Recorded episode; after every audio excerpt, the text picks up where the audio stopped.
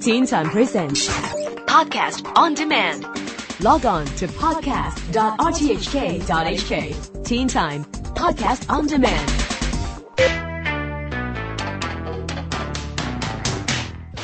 This is the Teen Time Science Blog. I'm Neil Chase. If you ask any scientist or naturalist, they would all agree that clearing the Amazon rainforest is a very bad idea. Not only because it is such a vital green lung for planet Earth, but also as there could be many animals and plants there that could have amazing properties, possibly even cures for diseases. One recent example of this was when scientists discovered a new fungus in the Amazon rainforest that can actually eat and digest some plastic. The scientists from Yale University found that the fungus could break down polyurethane.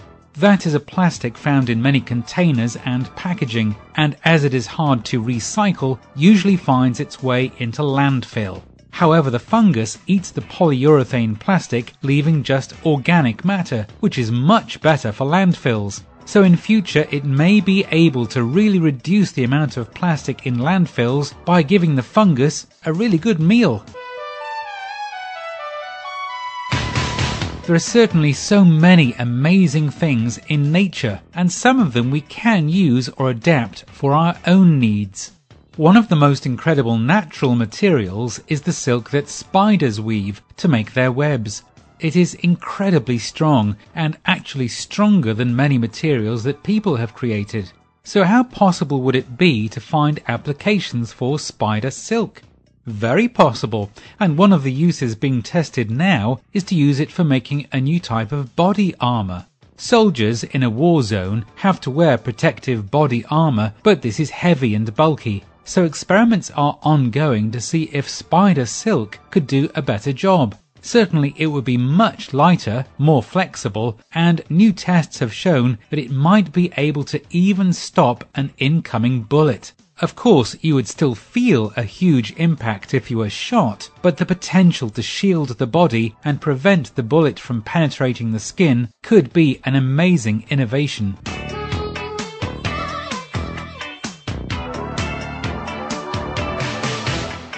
A few weeks ago on the Science blog, I mentioned a new and rather controversial new smartphone app that monitored your movements in a shopping mall. It could monitor where you went within the mall and then send that information to retailers.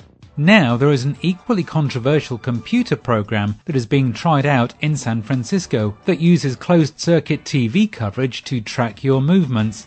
You will find closed circuit TV security cameras in many places, including all shopping malls. But usually the information they give is just used to monitor crowds and deter shoplifting. But the new software analyzes people's movements between shops so that shopping trends can be established and then the shops can use that information to improve sales.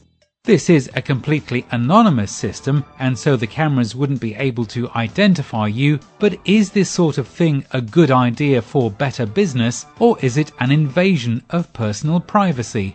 What do you think?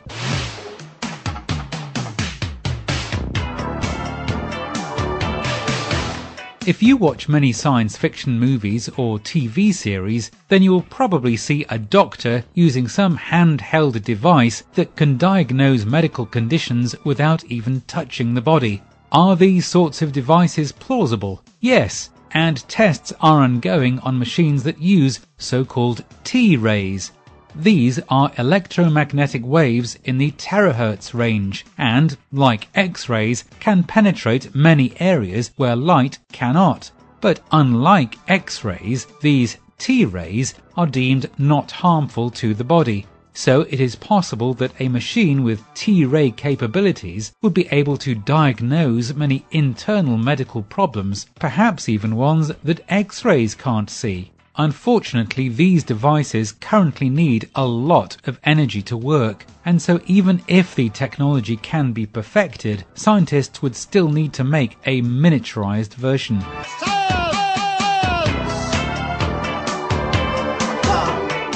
I am still hoping that one day I shall be able to be like Harry Potter and have an invisibility cloak. And there is a lot of research ongoing into materials that can cloak objects, and not just for aspiring wizards either.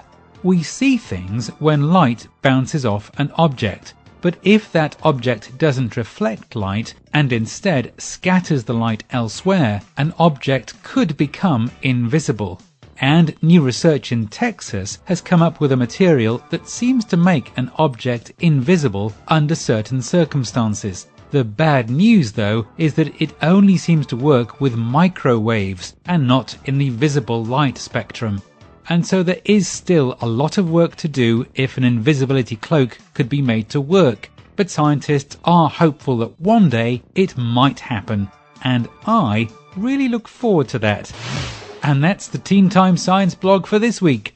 I'm Neil Chase, and I'll be back again next week with more from the science world.